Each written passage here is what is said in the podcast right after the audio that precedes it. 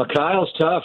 Kyle played wide receiver. He is really demanding on all positions of the team, but I would say quarterback, because he not only calls the play, but he designs the play, and he knows how the play is supposed to work. And if the if the quarterback does not throw the ball where it's supposed to go, it's not even, you know, did he when he threw it to this spot and it wasn't a beautiful spiral and all that. That's not, not Kyle's not looking at that so much. Yes, he is, of course, but he knows where the ball is supposed to go. So he's hard on quarterbacks, but he's really hard on wide receivers.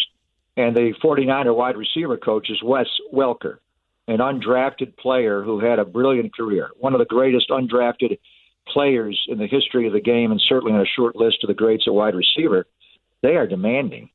And if Brandon Aiyuk does not have his details, does not run the exact route that he's supposed to run, he's going to hear about it, and he's going to get he's going to get you know pulled off the field and chewed out. So a lot of people are responsible for for him being on point. He had not been, and during the bye week, Kyle pulled him aside and and challenged him, not just on Sundays, but Wednesday, Thursday, Friday. You got to you got to bring it. And they could see, they have a G P S tracker, wearables on these guys during practice. They could see he was going harder. And Kyle kind of knew he was going to have a bust-out game in Chicago. That's by far the best game he's played. The twenty-one-yard punt, the four catches, which doesn't even include the great route he ran to uncover on the two-point conversion, was just beautiful. And then the block he made, he blocked his best game of the year. If you want to play for Kyle Shanahan, and I'm sure, you know, we'll talk about Deshaun Jackson and Odell Beckham Junior today, and, yeah, they're they're very skilled wide receivers. They got to block enough to satisfy Kyle, because a wide receiver, you got to block.